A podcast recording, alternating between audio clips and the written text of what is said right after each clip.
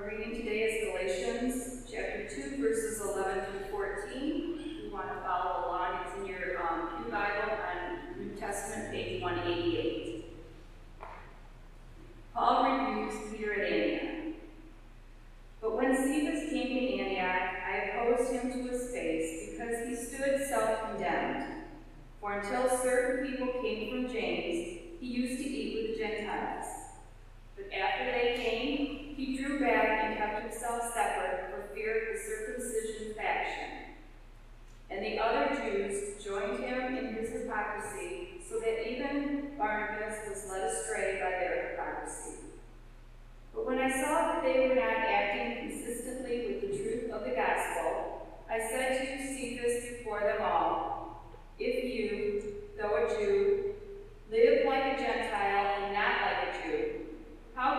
compel the Gentiles to live like Jews. Yesterday morning, I had the joy of being out at Cascades to help uh, officiate a wedding.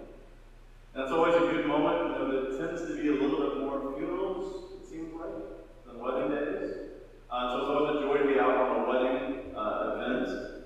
But one of the questions I'd like to ask before the wedding, ask the couple, is there anybody I should know about? And usually there's a very quick ability for them to say, yes, here's the person, or in very good rare occasions,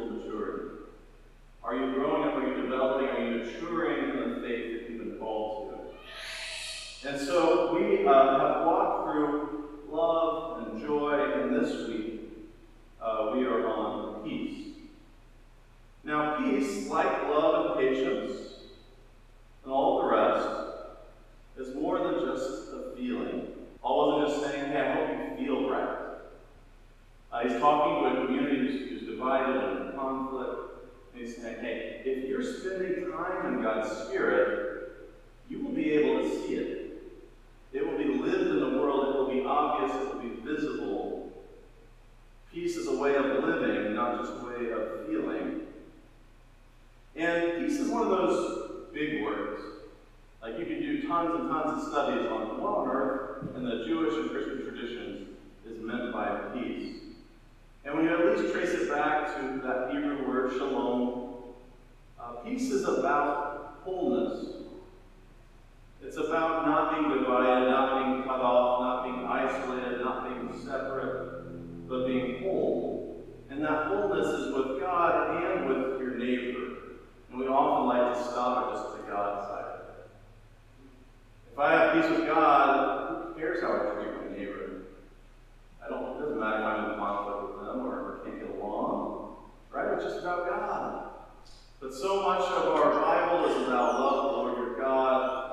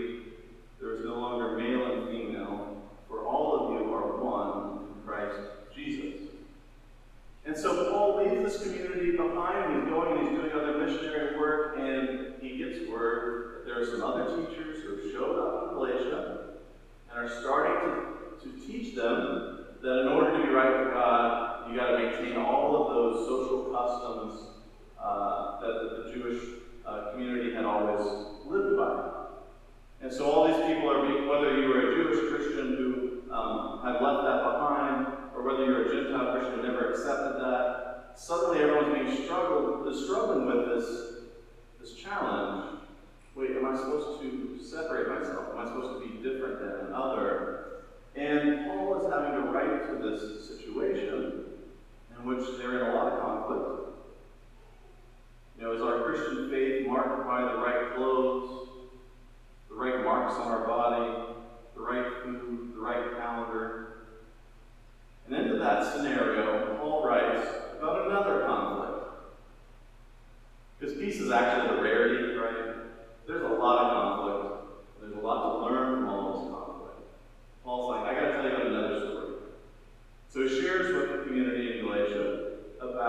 his experiences in Antioch. Now, Antioch is in Syria. It might sound surprising to you that it was one of the third or fourth largest cities of the Roman Empire. It was a massive metropolitan city in which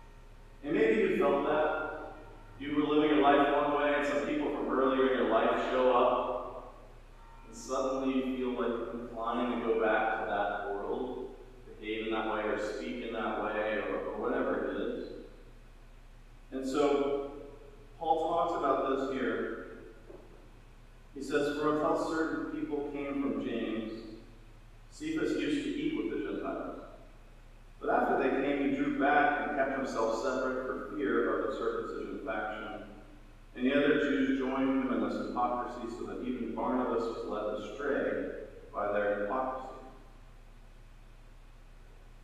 That's not a good day for Paul.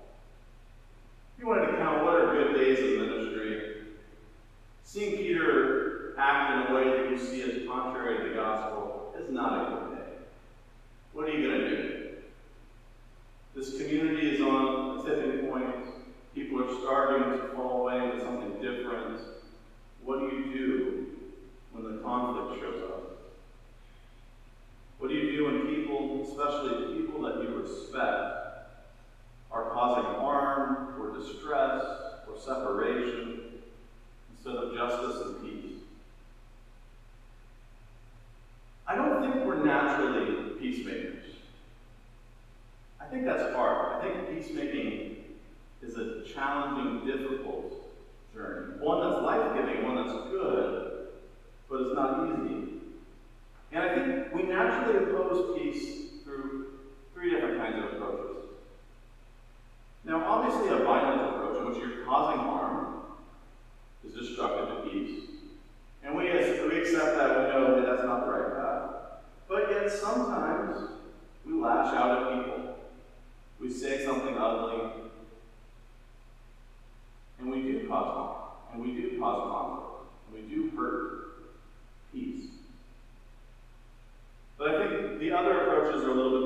something a little bit more enticing and you don't always notice them. There's this silo approach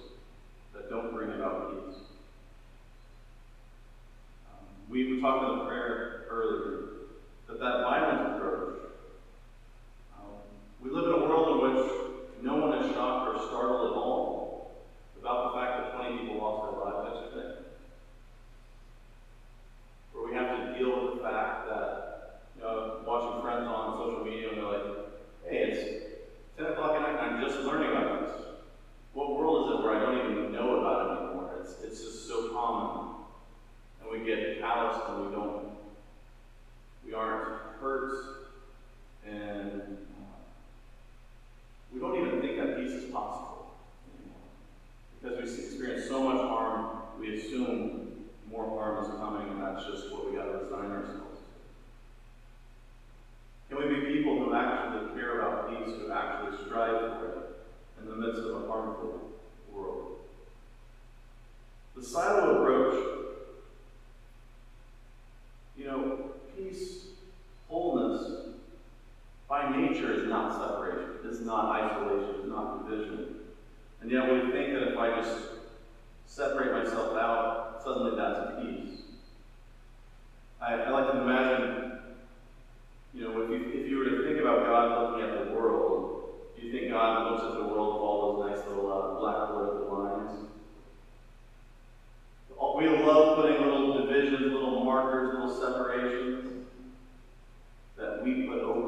God's creation. But does God see with those same eyes as we do? You know, the church sadly has championed a lot of destructive silo approaches. Uh, if anybody knows the term ghetto, that's a church thing. Back in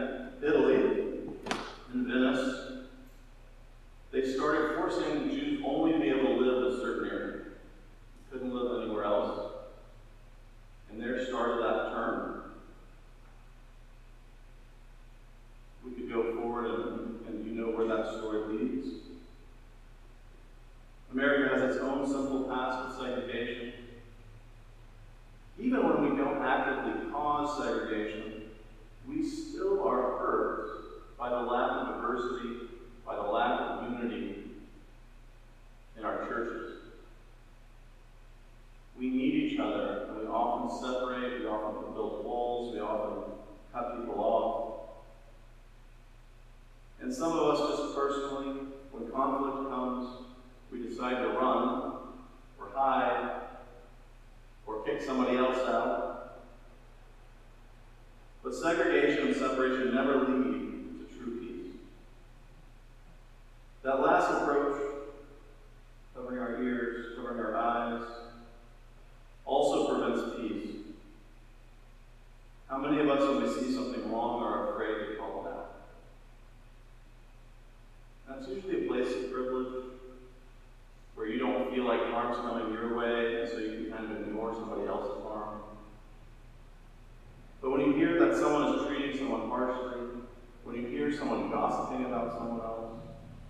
someone judging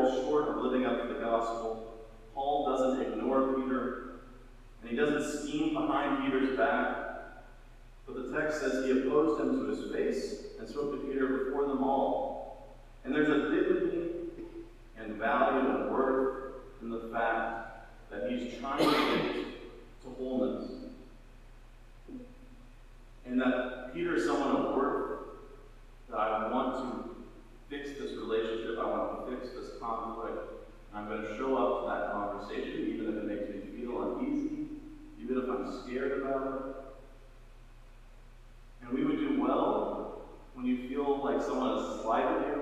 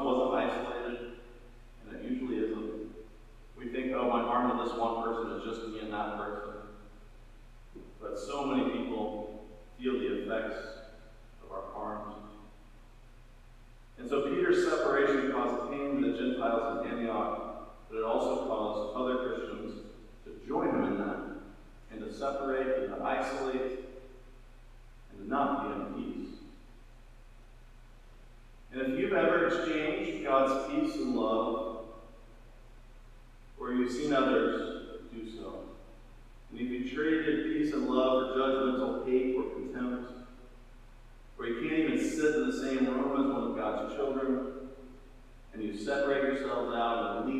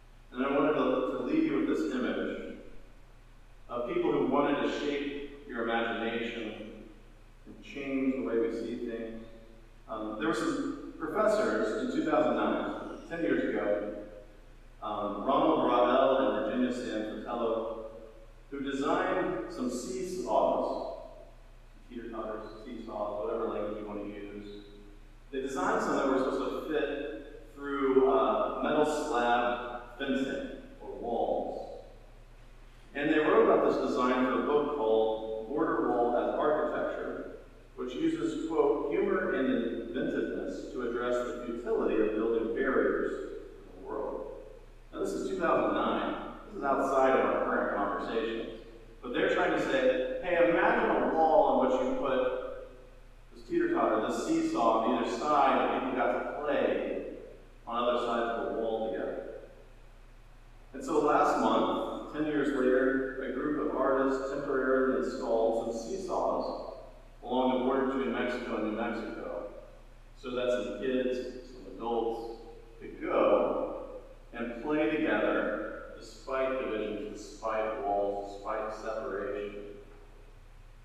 And they said that they made this design in order to recognize, quote, actions that take place on one side have a direct consequence on the other side.